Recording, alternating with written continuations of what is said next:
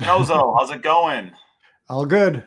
All good. Enjoyed listening to, you know, following your exploits in Vegas.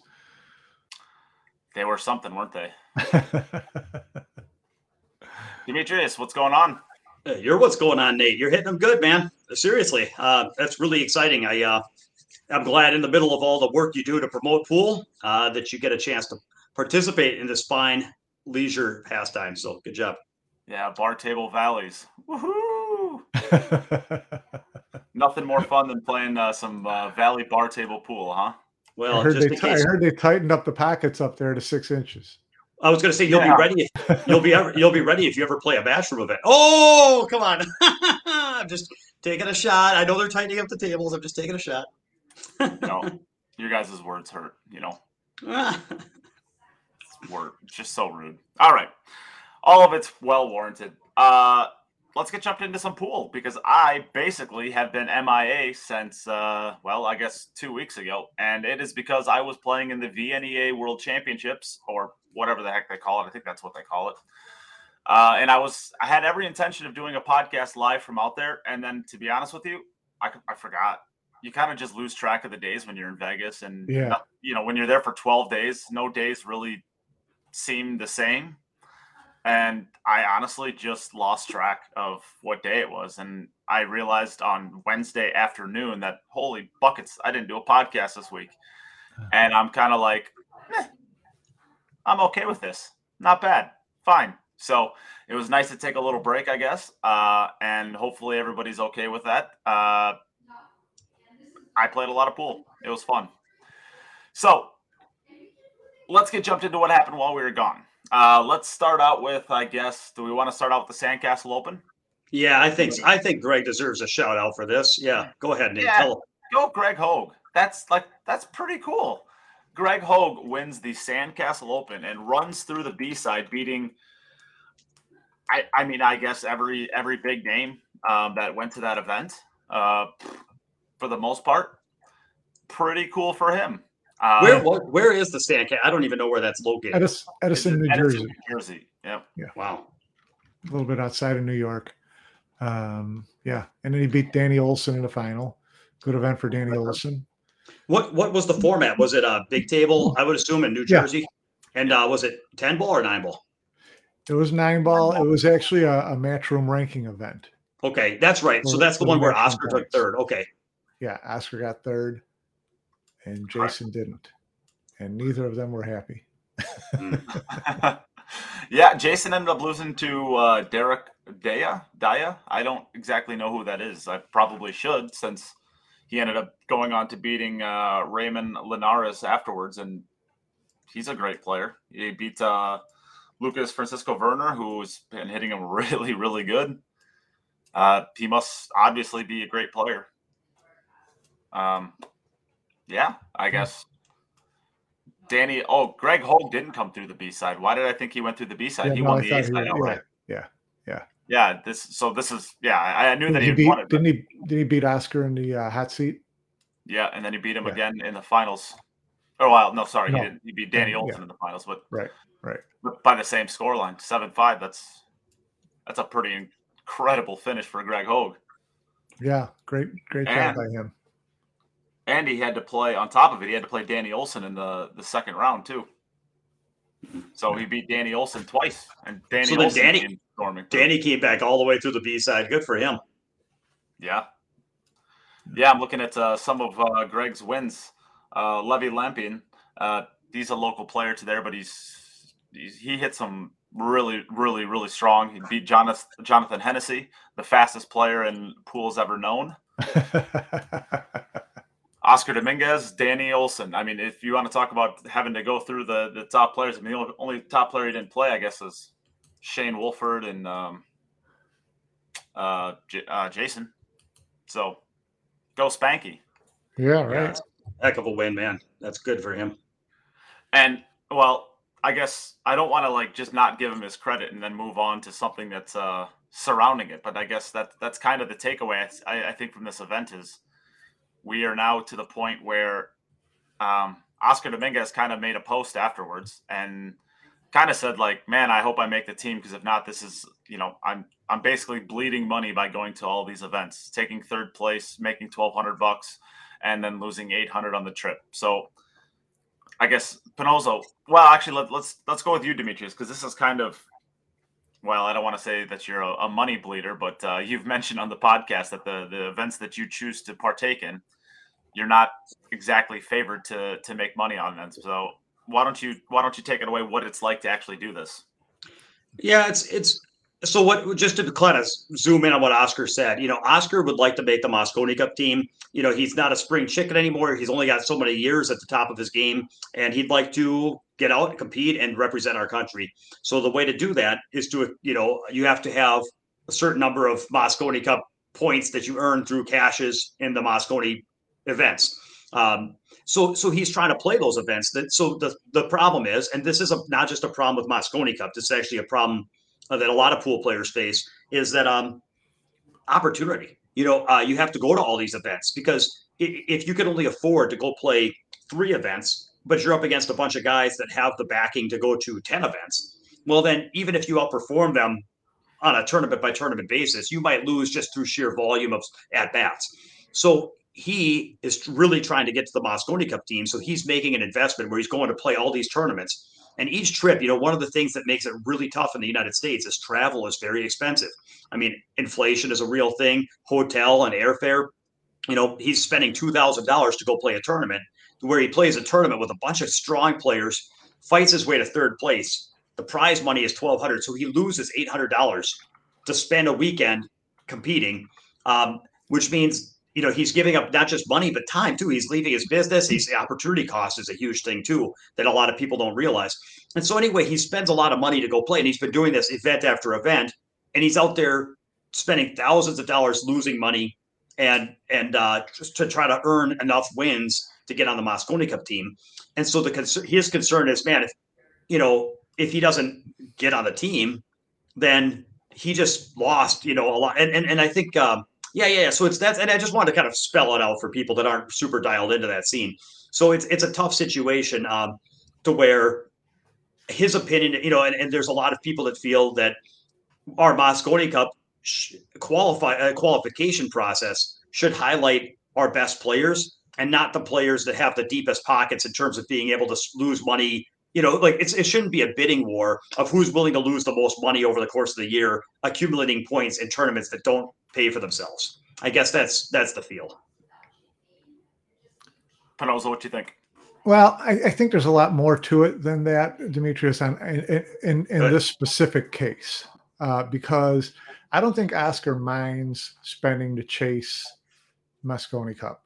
Um, and I kind of disagree with you a little bit on, you know, deepest pockets. No, if, if, you're if you can only afford to go to three tournaments, but you finish higher than everybody else in those three tournaments, you should be able to go to a, should be able to afford to go to a fourth tournament if you're playing that well because the prize money should be there. So you know you you have to invest in the chase no matter what level player are and you're not going to get to that level unless you're playing in all these events. That's just an aside.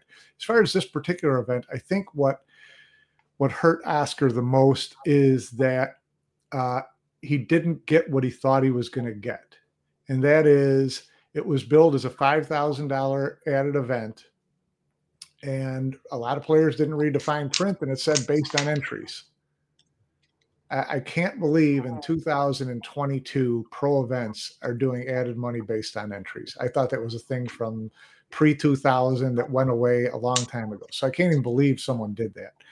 Then there were green fees on top of that at a pro tournament. Okay. Don't buy that either.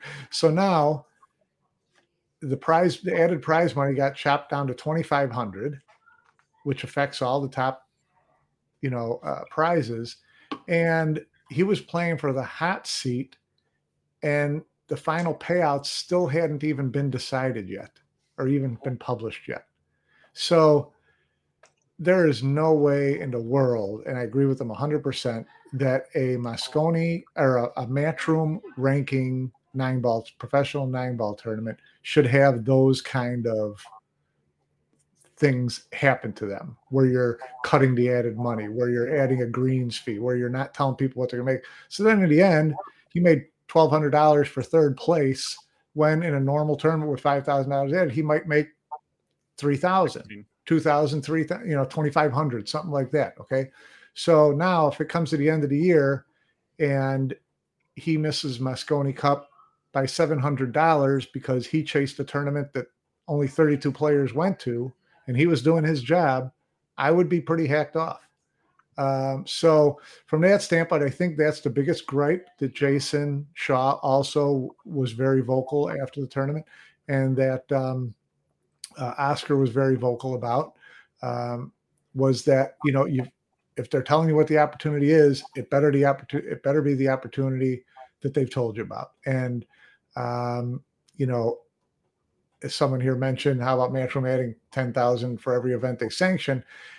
Matchroom's allowing people to be part of the equation, right?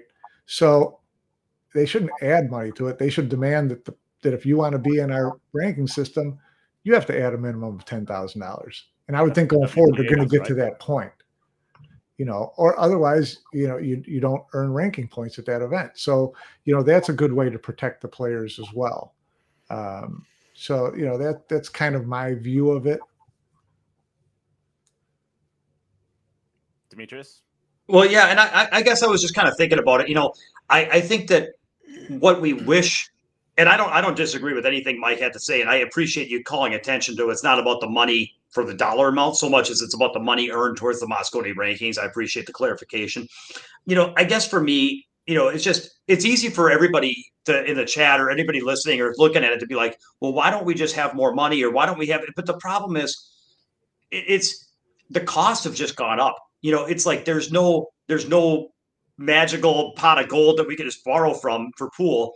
You know, travel is very expensive right now. I mean, hotels, it just hotels are very, very pricey. Airfare is very, very pricey. And so when you spend, you know, when you have to spend twelve hundred dollars for a three day tournament between airfare and hotel or getting from Uber to the whatever, it's just now it's suppose you've got hundred players to go to a tournament. Well, that's a hundred times twelve. Uh, you know, a, a, thousand. I mean, you're talking about a hundred over a hundred thousand dollars in travel expenses uh, from all the players. And so, where does how do you make it so that people can be profitable when when you're if you look at like the average player, you have a hundred players. You know, you're in for over a hundred thousand in expenses. You got all these players coming here. Now they're all looking, saying, "Okay, now give us payouts to where we can all make money." It's like, well, your entry fees are a few hundred how are we going to pay out over a hundred thousand dollars in entries to to make it profitable? Clearly, this is a losing equation. So a lot of people are going to be losing a lot of money to go to pool tournaments, and that's why you know I, I talk about it being a struggle of you know kind of deep pockets. There's a reason why the players that are traveling around typically are young. Oftentimes, they don't have children or or jobs because the, the amount of sacrifice it takes to go play. Uh, it's going to rule out people that have you know that have more obligations um, and so it's it's already kind of but that's not really anybody it's nobody set it up that way that's just the nature of the world we live in where it you know that's that's how things work. And so i, I do empathize with oscar especially though because he does have a business and he does have children and he is he is has a lot on his plate. So it's it's a big sacrifice for him to make to go out and, and try to do this. And so i guess i guess to your point mike we can't magic we can't wave a magic wand and make it easy for people but we can have full disclosure so that people know what they're getting when they go places and when they make these decisions. So nobody should have to make a huge sacrifice and then be told that it was kind of a, a dead end. Yeah. Yeah, they got the rug pulled out from under them, and that that's just it's not fair and it's not professional. And and uh, and I would think that you know I, I actually pinged Matchroom about the event and asked what their thoughts were on it, and and uh, Emily responded that you know they've heard about it, they're looking into it, they want to you know they would be troubled if all that was true, uh, but they're going to do their due diligence before they come out, you know, and respond to it. And I think what you're going to find out is if you want to be a points tournament in 2023, there's going to be some better, stiffer guidelines that you have to measure up to, and uh, and that's and that's fine. And it's still going to be hard on players, and they're still going to have to spend a lot of money chasing those dreams, but that's the way it is in any professional sport. I mean, you shouldn't you shouldn't make money if you finish 128th. I mean, you know, come on, this is you, you've got to get in there, and if you want to be the best, it's going to cost you. There's investment to do that. So, um, you know, I still think that the system that's that's that they're trying to help put together is the right one. They just have to tweak it and fine tune it. And things like this, just you, you know, you can make. I, I give everybody the, a, a first mistake. Just don't make the same mistake twice. I would tend to agree with that. What do you guys think about? Uh, I, I, guess not trying to pull us completely out of this discussion, but what do you guys think about having a player auction at one of these types of events? The Calcuttas. Yeah.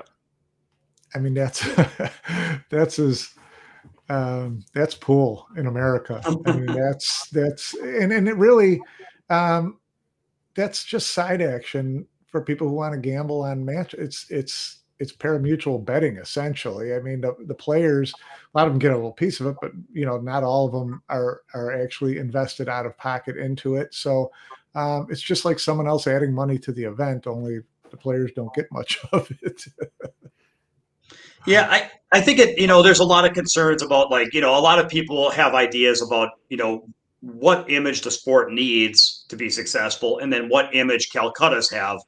To me, you know, I guess I'm more I, am more old school where I, I, I look at it kind of like Mike does, where you know if if you don't want public betting at a matchroom event, that's one thing. But this is like a qualifying event, and what happens stays there.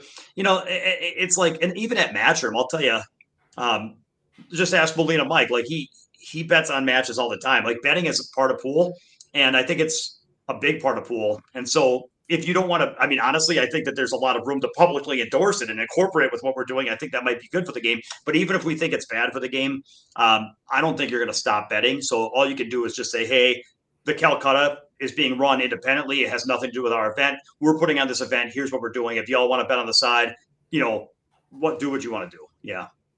So then the, I, I guess based off what you're saying there is that, does that fundamentally change the way the Calcuttas are executed? Meaning like meaning like if it's it's completely off to the side, it's independent. Should the players still have the opportunity to buy their half? Well, people, I mean, should is a weird word. I, that in, implies a lot of entitlement. Um, I think if it's independent players, you know, people that are running Calcuttas can do whatever they want. They can take money out of the Calcutta. They can they can allow players to buy half themselves or not. They can they can do whatever they can. They sometimes they auction off the field. Other times, if nobody bids on a player, they just keep the field as a free roll for the tournament director. You know, for whoever's running the Calcutta. I think as long as it's disclosed up front, they say, hey, here's what we're doing, and then people can participate or not participate, and that can be policed socially, not not you know through some kind of you know official means. Yeah. I mean, you're talking about the opportunity for players to make a little more money by all the expenses they have to pay to go to a tournament that's got a four thousand dollar first prize. I mean, you go to a lot of these tournaments, the Calcutta is three times the size of the prize fund. Uh, so you know, it's opportunity. Well, I'll say this. Um, well, we're gonna we're gonna get into this because obviously you can make a lot of money with these four thousand dollar event tournaments because we're we're watching Fedor basically create generational wealth by playing in all these events. So we're going to talk about that in a little bit. But um, yeah, I guess at, this point, uh, is there anything else that we want to talk about for the Sandcastle Open? No, not for me. I just think you know it was unfortunate the way it went down, um, and you know for for pro events that that are trying to reach a certain level, uh, this this really can't happen anymore. Yeah, yeah, I, I mean, I feel I feel a little bit for the promoters because uh, at the end of the day, like if if you only get 32 players or whatever it is, I mean, you're you're kind of if you're if you're planning on adding five thousand dollars to an event, you're planning on having X amount of people there to eat and drink and you know blah blah blah. Um, you know, if Shane Van Boening would have showed up, I'm sure he would have gotten 55 more people into the door to watch Shane play. You know, at the end of the day, like um, I, I guess you gotta you gotta try to save some money if you can. But I think at the end of the day, I think if we got to get to the point where these are guaranteed added events, like this is what you're adding. You're not adding more. You're not adding less. This is what you're adding, and there is no wiggle room. I think that's that's hundred percent, hundred percent. I mean, yeah. Be, yeah, based on should be a thing of the past, or for really small regional tournaments. It's the only yeah. the only way it should have any impact. Yeah, I don't. I definitely do not disagree with that, Demetrius. Well, I, oh, I'm sorry. Go ahead, Nate. I'm sorry. No, I was I, I was inviting you. Oh yeah, and, and I, I agree, and I think we'll I'll think like like Mike said, we'll learn from this, we'll grow from this. One one thing I wanted to mention about a Calcutta, I think that there's a lot of really strong benefits Uh, by the way, Kyle mentioned taking money out of the Calcutta is questionable. Uh, I I don't disagree. I prefer they don't, but uh, I, I, should say I prefer that they don't, especially if I'm bidding in it. But I think that there's so what I love about the Calcutta is it does a few things, three things that I can think of through the free market that solve our biggest problem, some of our biggest problems in pool. It helps players make more money. That's a good thing. Like we're trying to figure out ways to help players make more money. Well, the Calcutta can do that.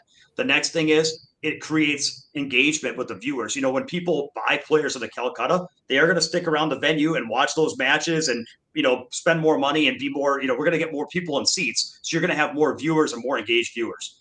That's two good things. So I mean, when you think about how do we pay players more, how do we get more people watching? Well, that's it's accomplishing those two things.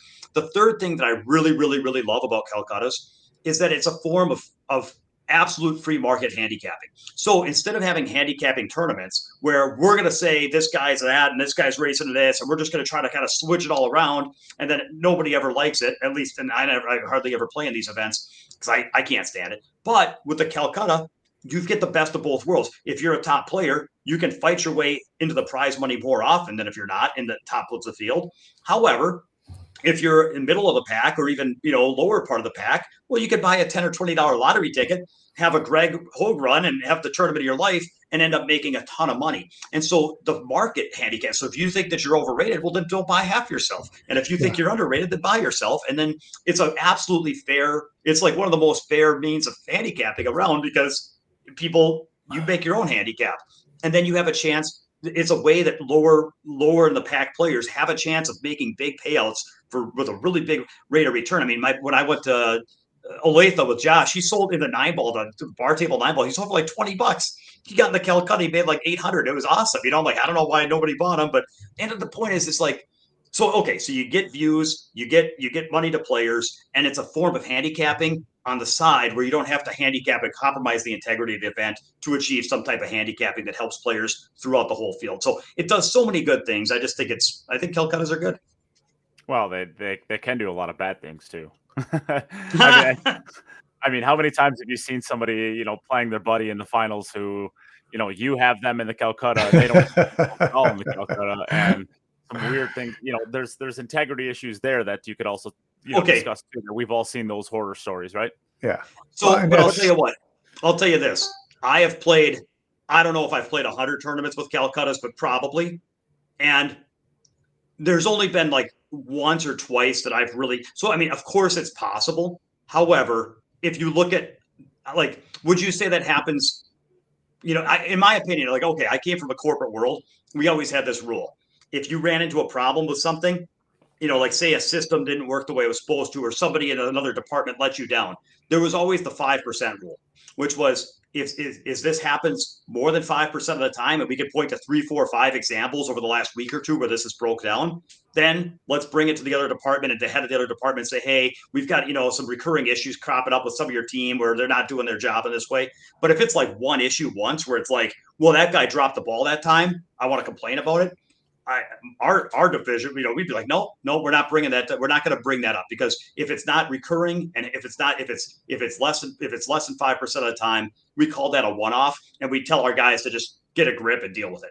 And so I feel like with Calcuttas, anything funny that goes on, it's by far the exception, not the rule. I would put it as less than five percent, and I would say I've seen stuff in my life, but it's been like once or twice out of a 25 year pool career. I mean, do you think it's more than 5% or do you think it's a one off? No, I, I, I definitely don't think one off, but, um, you know, I, I think that, uh, it's kind of a, you get, you get a certain crowd, right? A certain crowd will work on buying each other, right? So you, you get into these groups where, you know, you have three or four road dogs and you're all riding together and you're all blah, blah, blah. And what, what ends up happening is you get to the point where you get to the Calcutta, you get to the, the event, and whichever one they feel has the best value, they're going to basically like, this person goes on right? And they're going to put all of their their shells in that person. Now whether whether they link up and they play deep in tournaments to where it really matters uh you know that's that's here or there. But um i've seen it happen a lot with you know certain groups of people, especially at the WSBA, especially at the the WSBA um, state event in Wisconsin. There's like there's about four people that are all you know top Wisconsin players, and what they end up doing basically is once they get deep into a tournament, they have to play each other. They find out who has the most of themselves in the Calcutta, and then they just they just don't, they don't even play the match. They'll forfeit it. I've seen it happen so many times where they don't even yeah. play a match. They yeah. just forfeit out based off of who has the most in each uh, into the Calcutta of each one. It becomes savers at that point. Well, you know the, the whole idea, the whole the whole idea with the whole idea with building a professional sport is you get it to a point where all this stuff goes away. Sure. And that's hopefully, you know, yeah. if the players can get to the point where the, this is not impacting them, you know, you hold guns to their head and say they can't do it, and it goes away. So uh, it's part and parcel with where we are as a sport right now, and it's not going to go away anytime soon. But you know, that's what we, you know, these you have all these little things along the way that you want to change. This will be one of them that's a little further down the road. Sure. Yeah, and I think that one of the funny parts too is is that if you're Oscar Dominguez and you're playing for Mosconi Cup points, you're not going to dump a match to try to scoop money into Calcutta. You're there to, for the Mosconi Cup points. So I guess one of the issues with Calcutta's is if the if there's if the benefits of winning the tournament are so trivial in terms of prize money and prestige that people are like, yeah, I'll, I'll I don't care. I mean, this is just some local Wisconsin, blah blah blah. You know, whatever. I'll, I'll dump that to make an extra three hundred bucks then then that then maybe the issue is that the Calcutta is disproportionately important compared to the tournament. Whereas right. whereas if you had it to where the tournament was prestigious, like look at Greg, I will tell you that that's got to be his career moment, and he's going to be glowing about that for the rest of his life. That is a lifetime achievement, and and that he wouldn't give that up for 500 or a thousand dollars. And so you want it set up to where the tournament the prestige the tournament and the and the and the payouts and the and the whatever are enough the that ranking it, points i think and and even but i mean not every event the country can have Mosconi ranking points and not everyone cares but like the prestige of the win has to be greater than the calcutta other and otherwise you create opportunity for that stuff yeah. Yeah. Sure yep. Oh i, I do want to give a shout out because i saw um lonnie fox in here so hi lonnie fox she was my partner, my oh, last nice. second to fill in partner at the, the VNEA, and we had so much fun. Ooh, we had a fun situation come up. You, you want to hear this one, Demetrius? I did. I'll try to make it quick because uh, it's kind of a, an abstract idea. So basically, we're playing. Uh, we play. We're playing the team that ended up winning the event, and uh, so basically they they break the balls in scratch, and the table's wide open for solids, but not for stripes. Stripes are a little bit tough. So I have to shoot with ball in hand from the kitchen, my first shot. And there's a three and a nine ball that are kind of tied up together. And it doesn't really look like the three will go, but the nine ball will. So what that ends up happening is I eye up a bunch of times whether or not this three ball is going to go. I decide that it won't. I, or at least I decide it's not safe enough for me to shoot the shot. But I've been eyeing it up for like the last, I don't know, 20, 30 seconds, 40 seconds, whatever it is and I end up shooting the shot, which is the nine ball into the side pocket. But in making that, I also made the three ball. There is no coaching in this event. So oh, I can't God. tell her. I can't even tell her if we have stripes or solids or it's a foul. Oh, she thought she pocketed her wrist. She thought you guys were solids. Yeah, so she so because I can't tell her, she has to guess as to whether or not we're stripes or solids. How weird of a situation is that? I've been playing this game for like 25 years. She's been playing the game for seven years because she's way younger than me. And we have never had that happen between the two of us. That's funny. I've never even heard of it. So That's she ended funny. up guessing wrong, and uh, yeah, we ended up uh, Fouling. getting ran out on. okay, so you know what? This just reminds me. I got a, I got a one liner. I was playing a Scotch doubles tournament with Josh one time, and we were we were winning this match so and we were having fun with our opponents. So we were having a good time. So this was not out of line what i did. But we were on the hill. We were probably up like five one in a race to six. And the eight ball was right on the spot. Uh, or maybe it was where you rack it. It was somewhere i thought it was about on the spot. And and josh when he played shape for the eight ball he landed the cue ball like he kind of lost the cue ball and it landed in the dead middle of the table where it would be a little bit of an awkward cut on either side going towards your cue ball is going towards the corner on and it was like you couldn't have placed it more on the 50 yard line. So anyway, you know, but it's a bar table. I'm probably gonna make the shot, so it's fine. So anyway, I got up there. I kind of looked at Josh, and I got up and I walked around and started aiming the eight in one corner with my cue stick, like a beginner, you know, kind of aiming it in, kind of thinking. Then I went around and looked at it the other way, kind of went back and forth. I reached into my pocket, flipped the coin, called in the left hand pocket, and shot it in. It was kind of fun. uh, so anyway, maybe she had to flip the old coin. Yeah, right. yeah, who knows? I I've, I thought it was fun. And, and, of course, we're on we're on the stream table for this too. So I would have totally cheated and got away with it, but I was on the stream table. You were on, you were on, you were on tape. But if, there, if there'd been a Calcutta, it would have been. If there'd been a Calcutta, you would have just gone with it. Yeah, exactly. Yeah, yeah. yeah. well, it depends if we okay. had our half, you know. So that's right. no, I, just, I, just, I just thought that was a funny situation. It was uh it was a bummer because we were playing good too. But anyways, neither here nor there. All right, so let's move on. Um, do we want to talk about? Let's talk about Fedor now. I think that's like I think this is like the most interesting thing in the world because basically the the big knockout about pool is you can't make any money doing it. Now we're talking about one of the top. Nobody in the world is going to argue that Fedor is not a top five pool player, right? I, I don't no. think that anybody's going to argue that, right? Okay, so you're taking a top five pool player in the world and you're throwing him around to these regional events where he's playing. You know, the top players that he's playing against are like Warren Kiamko and Alex Pagulayan. And I'm not trying to say that these guys aren't good players. What I'm trying to say is over the course of this much time, at least Alex with his game where it's at right now, Fedor is going to come out ahead most of the time. Well, it turns out he's going to come ahead every single time, basically, because we here is the money standings of the year. Joshua Filler has won everything that there is to win basically this year. and he is twenty thousand dollars, twenty five thousand dollars short of Fedor. And every single week, Fedor just adds another like twenty thousand to this count, basically. And and here's what? here's the added to that is that Fedor's out, you know, uh, output cash wise to be, go in, enter, and stay at these events is about 25% of what Josh's is for the event that he's going to to make his money. So the yeah. net net is even the difference in the net net is even more astronomical, right? Uh, well, first off, we can no longer say that there is no money in pool because we are basically at the exact halfway point uh, in the year, and we're going to end up. So I remember about five, six years ago, something like that. There was two players over a hundred thousand dollars, and I'm like, oh, that's not very great. Uh, this year we're going to have a minimum. It looks like of I don't know, ten players over a hundred thousand.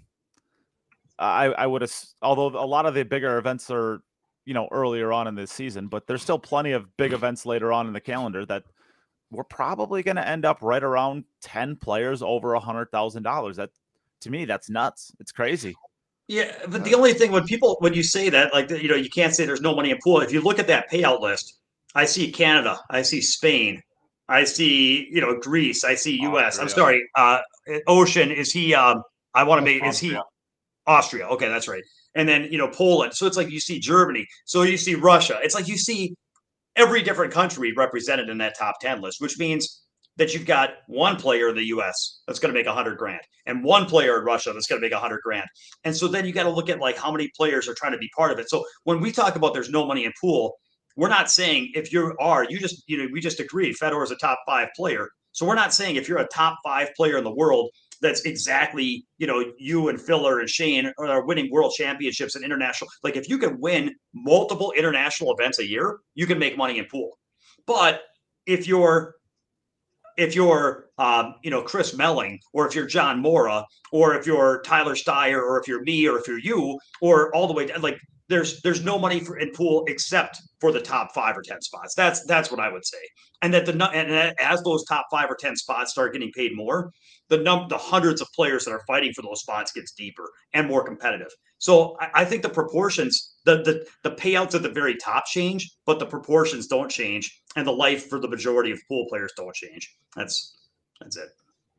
I, I, I definitely can't disagree with that. I I guess the the thing I'm most the most thing I'm trying to point out from this is like two years ago, there's going to be two players over a hundred thousand dollars, and now now there's going to be ten. So I mean, theoretically, what's it going to look like in five years with the same level of growth?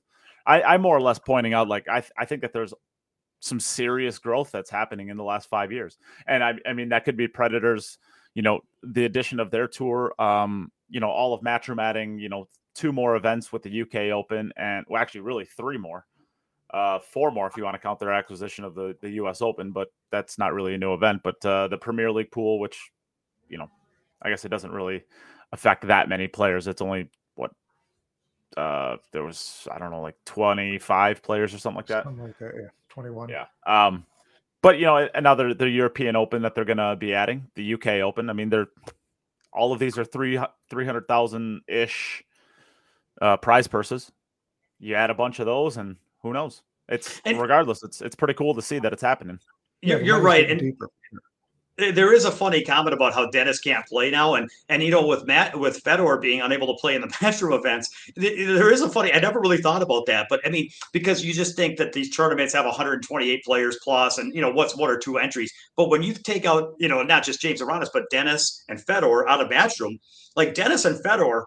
You know, when you get to guys like Dennis, Miller, Dennis can play matchroom. Dennis Dennis can play matchroom. The thing is, Dennis just can't get to the U.S. So Ah, he can't play. I'm sorry, these- I'm sorry. Okay, fair same enough. events that Fedor. Yeah. You're thank you. So the I, the point is though is if you look at like a filler or an Albin or a Shane, of course anybody can take a set off them, but like the number of people that can actually win the tournament are there's only a handful of people that can win an event like that. And so when you remove a couple of the guys that can win, it does kind of give all the other guys that can win a raise because they're going to get their their market share on the international events goes up. Meanwhile, you've got then you've got you know that are kind of dropping down into like the the regional Calcutta events or whatever. It is kind of funny. So in a way, as a if it's almost like if if they were going to team up like you're talking to the Calcutta, if if if Filler and Albin and and uh, and Fedor got around and said how we're going to make more money between the group of us, they'd be like, okay, we'll take the international events, you hit the regional events, we'll bring in more money for everybody this way. It almost worked out better for them. Yeah. To- yeah. To be honest with you, and like you I'm take a year sure, off and play the regional events. Yeah, we'll Yeah. flip flop it. Yeah. I'm pretty sure. I'm pretty sure at one point in time I said that Fedor was going to be leading this. I, I, feel like I got to go back and listen to those some podcasts. But I, I, I think I predicted that Fedor was going to lead the money count because he's every single weekend. Like, you, say whatever you want about Joshua Filler's year. I mean, it is absolutely incredible what he is doing this this year so far. To uh, the World Pool Masters win the, you can't compare Fedor's year to, to Fillers. I No, don't care it's what I don't care what the money says. No, no, no, no, that's not what I'm saying. What I'm saying is like fillers won almost everything, and it just shows that if you go to a tournament every single weekend and make ten thousand dollars every single weekend, money wise, it doesn't matter how many of these big events. There's just not enough of them for Joshua to win to to, to catch up and pass Fedor Ask every Fed- weekend. ask- but ask Federer if he'd rather change places with Josh right Oh now. no, of course not. I'm not. I'm not trying to insinuate that. What I'm saying is like these events, while you know small and they're ten thousand dollars at a time, ten thousand dollars every single weekend because you know you don't have Dennis to play against. You don't have DD, you know another player that goes to a lot of these events. You don't have even the U.S. players now, like the top U.S. players, like Sky Woodward. Like he's not going to any of these events hardly at all either because he's he's barely going to the big ones. So you know a lot of the the players that used to frequent these things they're not. And Justin Bergman's another one of those players that he just won't leave. So it's like his competition is obviously still tough with you know players like Goran Kiamko, Alex Pegula, and all these players that are still going to these things. But he's just a different level of player. He's going to win It is. ten thousand almost every single weekend. It's an opportunity for some, you know, younger players who want some good season to get into those tournaments. And if you spend your whole year finishing second to Federer, you're learning a lot, and you probably still make a pretty good chunk of change. Yep. Yep. I And- I and- guess I think it's no, I think it's uh, it's very very funny. And uh, but hey, I saw Tony Chohan was up there with seventy grand. What did Tony do? I uh I was asleep at the wheel. I would assume that that is a gamble. Oh, probably- okay.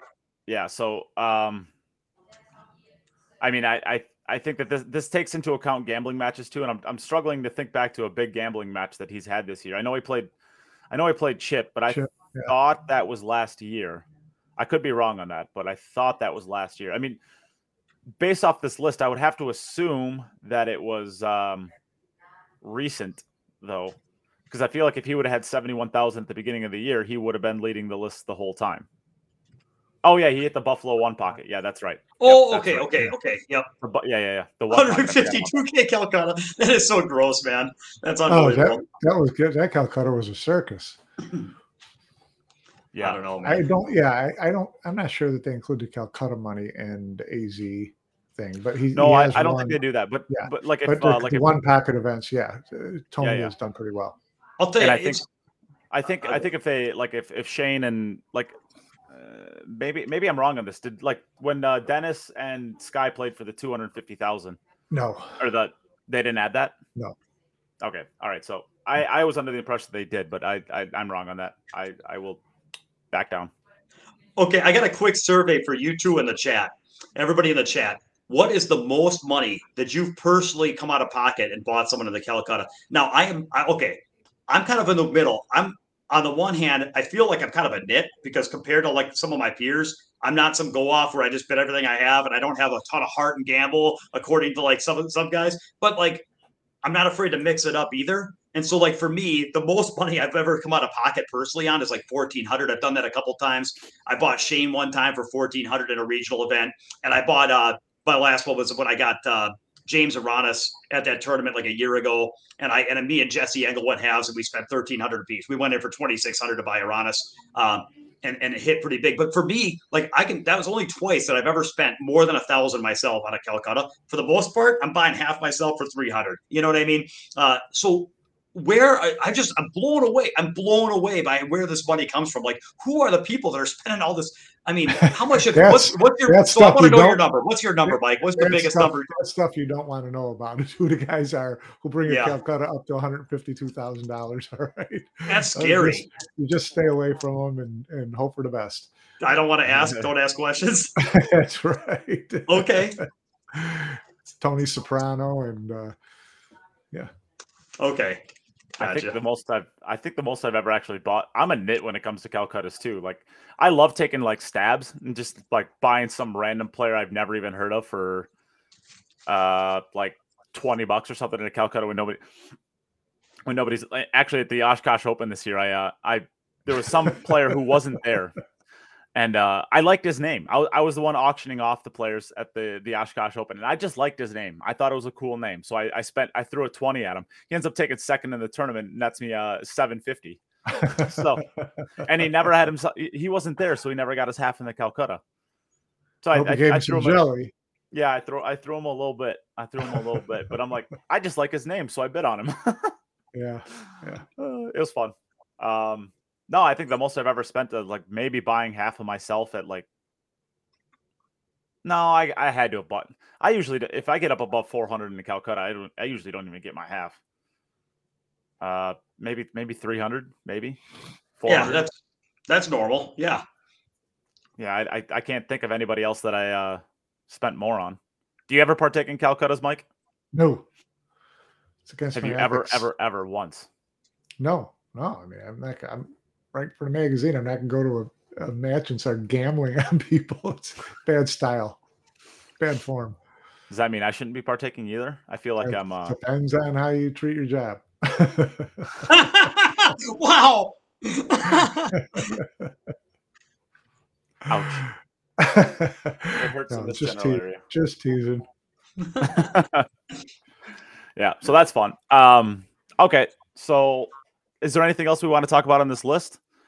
Uh, pull up. Uh, no, I think, like I said, though, I, th- I think Federer. You know, it's it's amazing. It's it, you know, it's probably not surprising that he's crushed these regional events like this. And like I said, his net's got to be way up because his cost of entry is is so small, and staying in these little places is so small. But I got to believe you talk to him toward the end of the year, he's going to be one miserable son of a gun and and I still feel bad for him every day. I don't care how many tournaments he wins; it just can't be fun for him. Well, I I think he could probably get away with blowing his nose with some of those hundred dollar bills by the end. so that's got to be at least a little. Bit. He may. Um, you know, hopefully he's back playing by the end of the year because I know that the uh, WCBS is having a, a meeting at the uh, World Games, and I know that uh, discussion is going to be have about lifting the ban on on the Russian and Belarusian players uh, for the remainder of the year. So we'll see what comes out of that. I'd love to see him back in action. I know that's what he wants. Sure. Is there any other surprises that you guys, uh, I guess, looking at this list, you uh, you think is interesting? No, I think it's pretty much. I mean, you know, Gorst, Filler, Van Boening, and then you know Shaw. You know, uh, it's it, and it's first half of the year. I think it's pretty much what you'd expect. Um, so yeah. Yeah, I think. Uh, I mean, if there's any surprise not on this list, do you? Do you? Well, I guess my, my, big surprise on this is it's like the first time ever that you don't see uh, Dennis on this list, but I guess that's probably directly tied to the U.S. ban. And yeah, Jason, and it, Jason is playing a lot, and he's oh no, he is right up there. I'm sorry, yeah, Jason's number five. Albin, I guess I would have expected. I, I and it's early enough in the year, but I, I am, you know, where's uh, I guess Albin's big events were last year, huh? Yeah. Well, he won the Premier League well, pool. Yeah. Um, that was, but that I think that only paid like twenty five thousand. So yeah, runner up at the runner up at the World Championships. I'm actually kind of surprised it's as low as it is. Yeah, you know, that just goes to show when you talk about the money at the top of pool, it's easy to look at the people that are hitting. But when you think about Albin, who's a player that, you know, you and I are in agreement that he might be, if he's not the best nine ball tournament player in the world, he's one of the top two or three. I mean, it's him, Filler, and Fedor. You know, I mean, really, you know, it's top five for sure with Sean and, and, and Shane. So then it's like when you've got anybody that's like a top five in the world tournament player, that's that's below 50 grand. I, I, guess it's the first half of the year. We'll see where it shakes out at the end of the year. Yeah, sure. And, and there's there's a lot of movement on this list, especially early in the year through right. one tournament. You, yep. you finish in the top four in one of the big tournaments, and all of a sudden you go from 82nd to sixth. So um, as this as the year goes on, and as the as the tournaments pile up, uh, then we'll see where everybody really at. We'll see where. Yeah, and that's why where I came from, we always used a rolling average. I mean, I came from a anyway. I came from a sales background, and we never looked at like you know we never look at like what you did, you know, on the fifth of the month or where you're at in two months in the year. We'd always look at like a rolling average of what your last X number of months looked like, and then averaging it out, so that you're always looking at a historic, you know. Anyway, it doesn't matter. It's fine. All right, what else we got, Nate? Well, bring it on. Talk, we can talk about the uh, World Cup of Pool if you guys would like. That could be fun. By the time that we play or do another podcast, it will be underway uh, with day one. So, um, I guess let's take a look at this. Here is the official draw for the tournament. Yeah, well, start, U.S. starting out against Canada is really tasty uh, first round match. Uh, yeah, John, I, well, that's John Moore that's and Alex. me first too.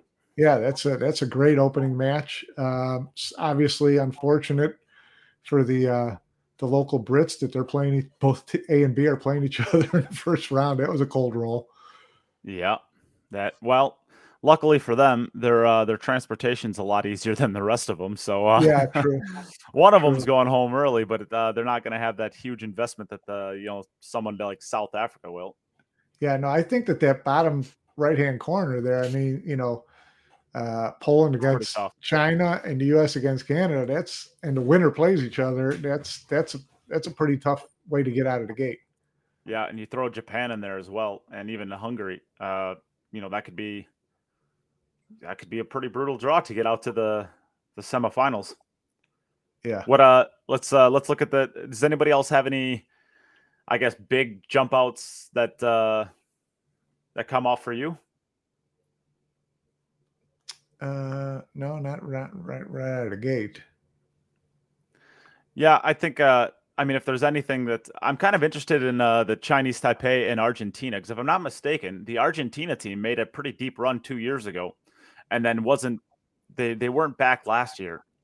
And I just remember the Argentina team, like they're basically billiard players, and so they're like really high off their cue, and they're shooting almost standing up. And I just remember it was like it was such a weird thing to watch, but man, did they cue the ball good. And I think they ended up winning two matches before losing, if I'm not mistaken. Hmm.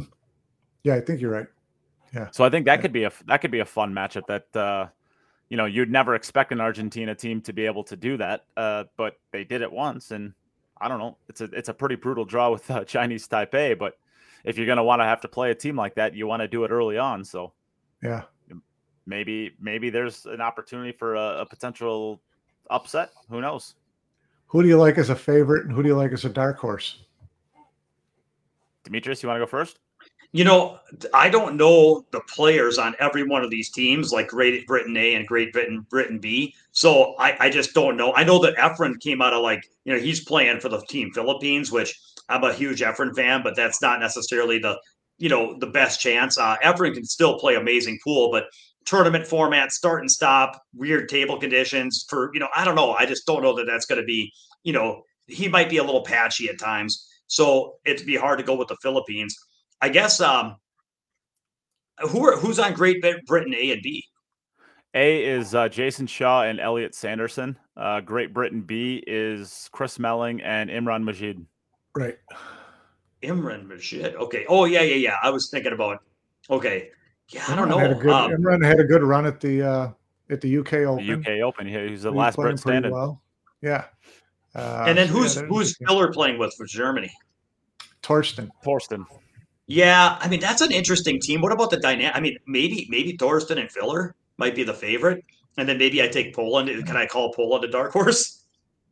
No. Uh, no.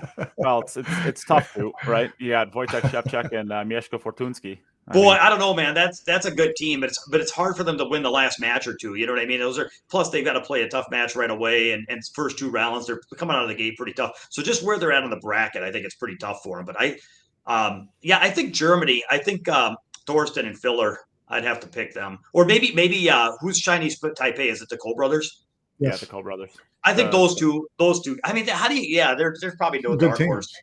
There's some good teams. So those there's are, a question those... out there. Why does why does Great Britain get two teams? The host country always gets two teams. So the this has been held in the UK for the last few years, and so they get two teams every year.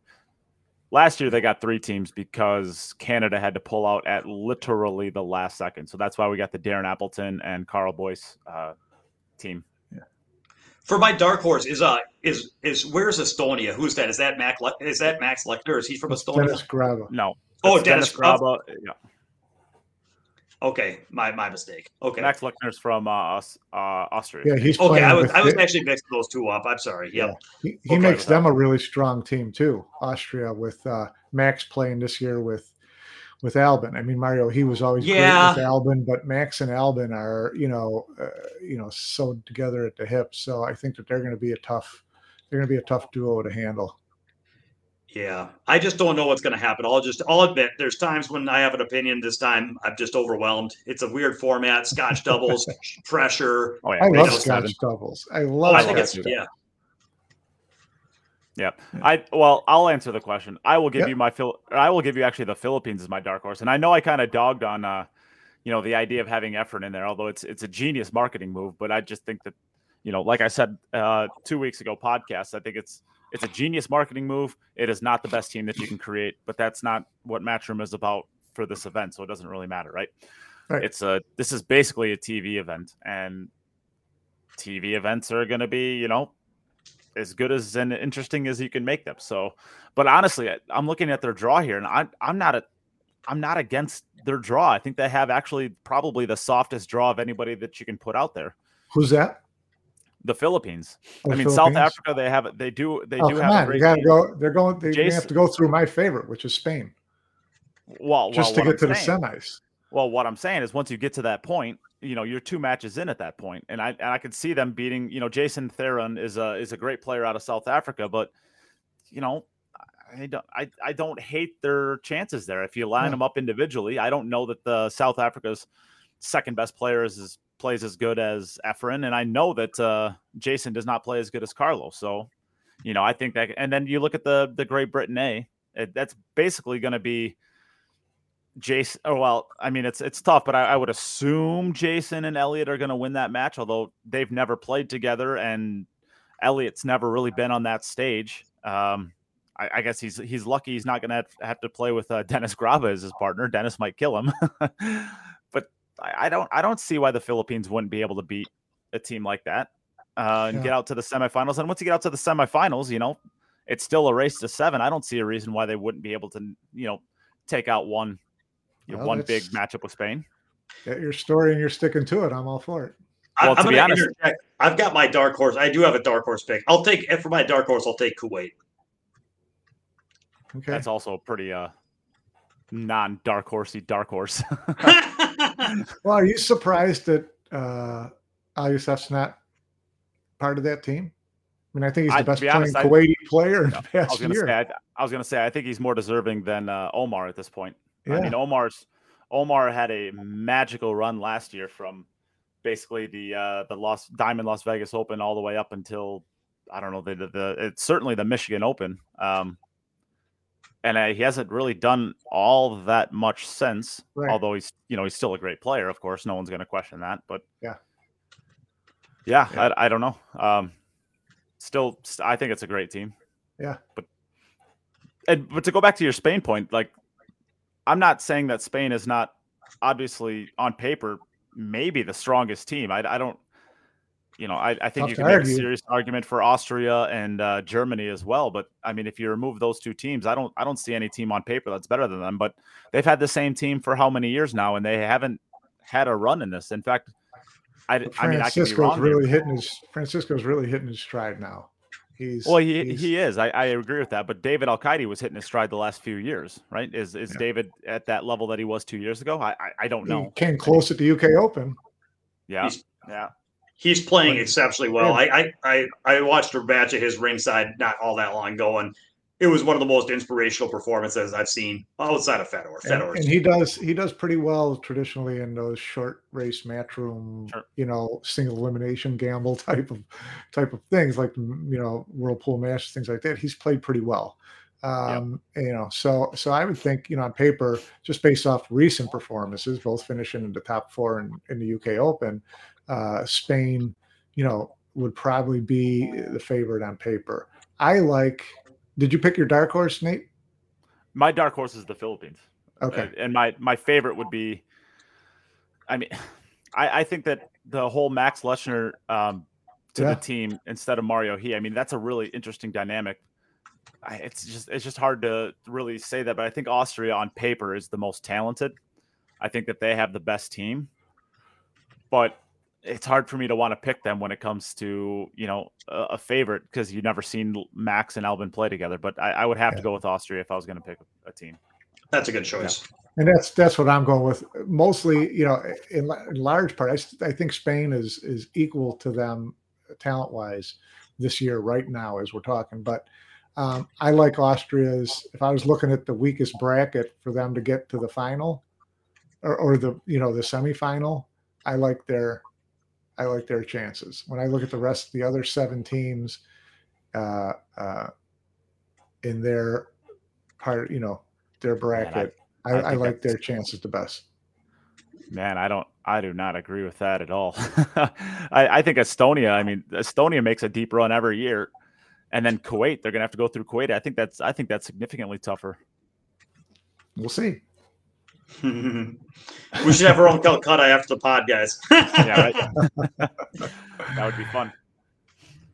Uh, I, I, guess going into uh, somebody asked about what we think about the Team USA. Uh, I mean, I, I, think the Team USA always is on paper right up there. I don't I don't see Team USA as significantly weaker by any stretch of the imagination of Austria and uh, Spain. I, I think they're a little bit below them, but you know they never you know, when you put Sky and uh, Shane on the same team, they never really they always underperform. I would say their expectations. Well, I think that the Scotch they reached double- the final a couple years ago. Sure, but I think if I think if you what how many times have they played together now? About six times, something like that.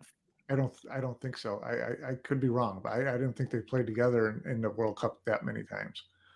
Well, I know they played together. I would say at least four. Um, I, I mean, I guess if if I told you that they played together five times, let's say they played together five times, they got to the final once, and the other times they never won more than one match. Do you think that would be a success or a failure, based off failure. of where they, based on yeah, I, I mean, I would yeah. I would think that too. I, I think that that team is certainly a top three team every single year.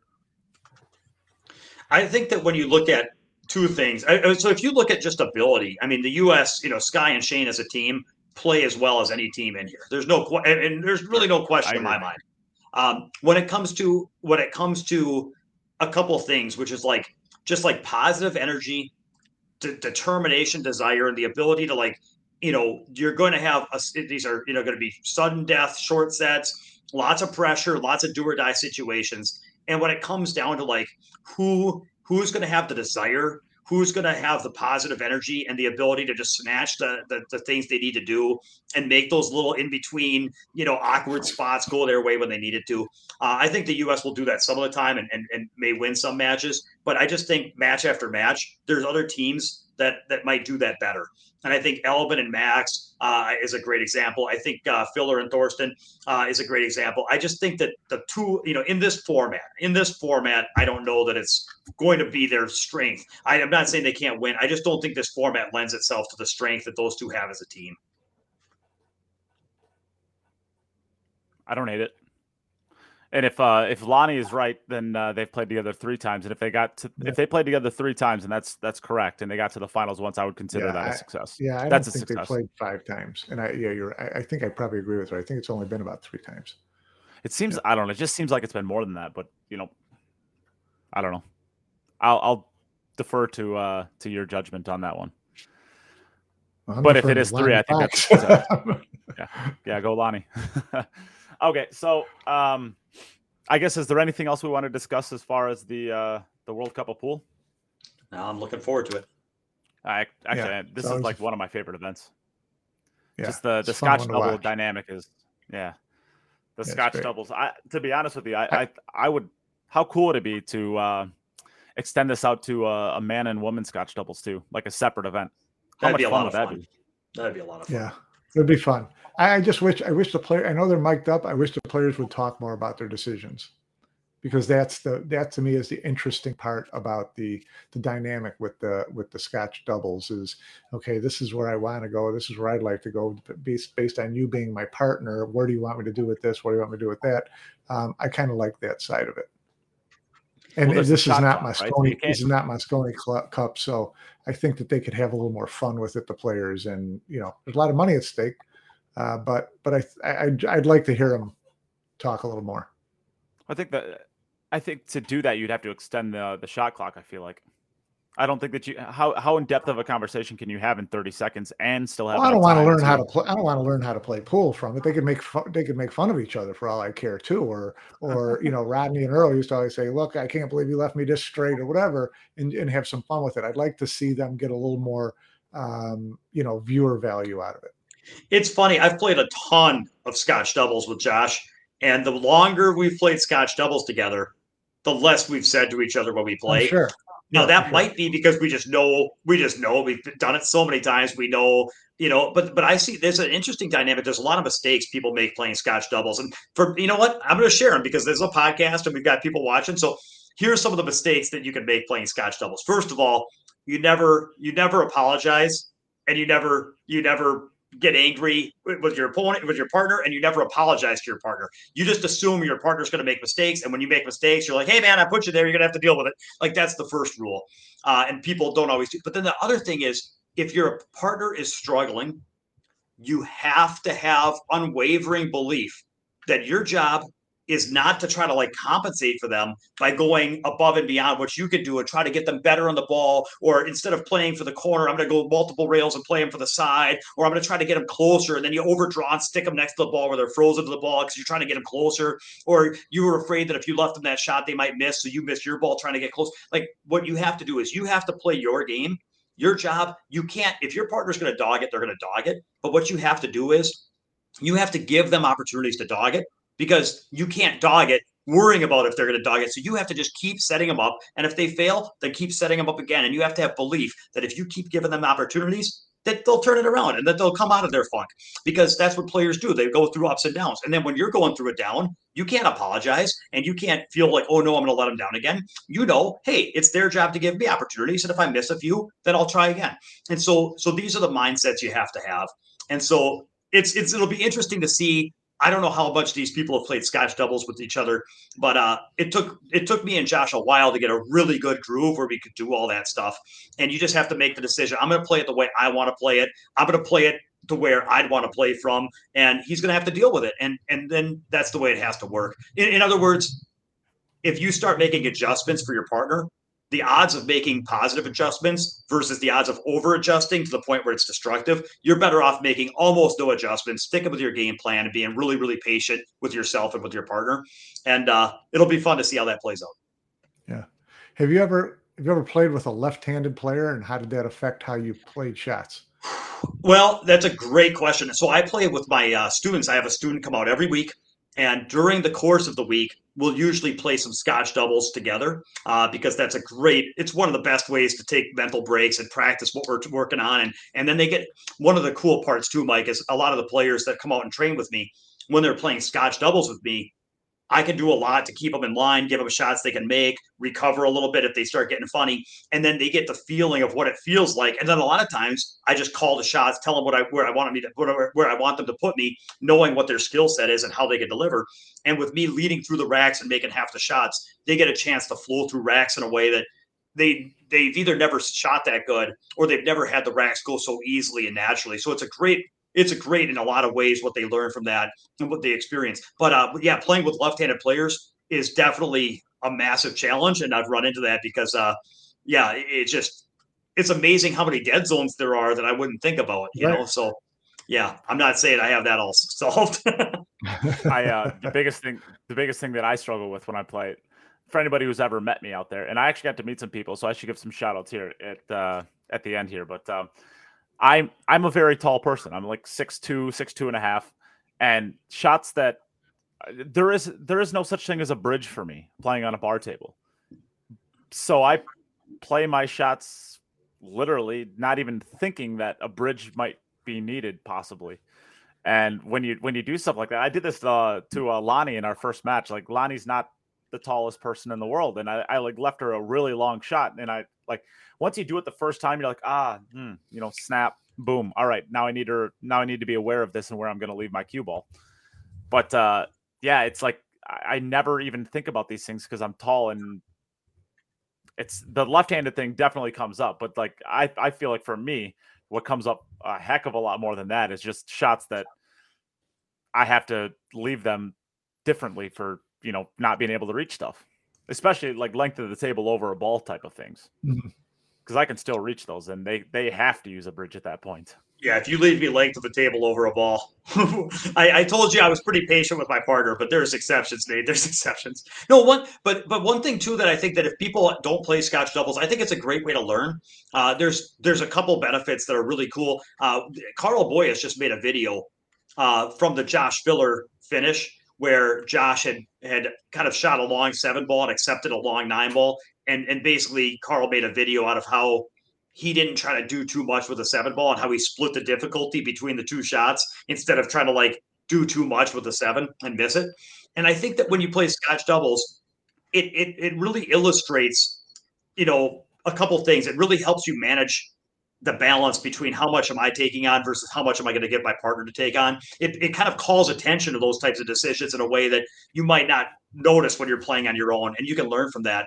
And I also think that uh, you know, playing Scotch doubles, you get to learn from uh, from your partner. Uh, you can watch them play and be like, "Oh, I would have played that different." But when you're playing with somebody that plays it different, you might learn things about how to play the game because different people have different strengths, and you might realize, "Well, that's a better percentage," mm-hmm. or "I would never have played it that way because I'm not very good at that shot." But maybe that's something I need to develop because I can see why you know my partner is able to make that work successfully, and I should I, I want to develop that skill. And I think you know, you learn a lot playing Scotch doubles. So I would encourage people to try that. Yeah, absolutely. Um, and yeah, uh, Ryan Harmson came every time he comes down to play at uh, the ballroom. He'll swing by the rock usually the night before, and we'll play. Uh, I'll play him Scotch doubles, switching back and forth between right and left-handed. It's actually a very good tool to uh to work on your opposite-handed play. It's a lot of fun. But um, uh, I guess is there anything else anybody has to uh, discuss? Anything you guys have on your mind? No, I, we'll be at the Mad Apple, so I'll be at the Mad Apple on Saturday. And uh, Nate, you're going to be there, right? No. oh yeah. yeah. I guess. Yeah, I forgot about that tournament, but uh, yeah. So I'll, I'll get to see that makes sense. What Mike Gaines said earlier about he was he, he was excited to play with us this week, and I'm like, what what? Why am I playing with you? And I thought I was playing like I agreed to play a team tournament with him or something. I guess yeah. I guess I'm going to the Mad Apple to play. Sweet. All right. See you there. no, it's it's fun. So I appreciate them putting on events, and uh, they got some good things going on at the old Mad Apple. So, yep. Thank you. Uh, I've uh, I have I have not played on a bar table. It would be probably years. So I have very, very, and it's a handicap tournament. So I'm expecting that what's going to happen is I'm going to show up. I'm going to be giving games on the wire to somebody that's beating me without a spot and and just running out from everywhere. And um, and I'll I'll be spending some time on the rail. So uh, that's what I'm expecting. Uh, so, but it's going to be fun. It's just going to be fun to go hit some balls. So. Yeah, drink. Bring your drinking boots. Uh, we'll uh, we'll see. I'll, yeah, I'll, have I'll a, I, a, I can have a, I can, I can, I'll have one beer. Once I get eliminated, I'll have a beer with you. Perfect. All right. So, uh, yeah, I guess with that, we'll close it out. Uh, yes, I plan on being there. So if anybody else is going to the Mad Apple, I plan on playing as well. Uh, I do want to give a couple shout outs to a couple of the, uh, the, the people that uh, I got to meet this past weekend at VNEA. So, uh, huge shout out to uh, Katie Dyson, who actually followed me around for a few matches and watched me and cheered me on, even though I was playing against uh, Ben Francis and uh, Joe Spence, which are her, I guess, Canadian I don't know, people, and she still rooted me on. So yay, go Katie.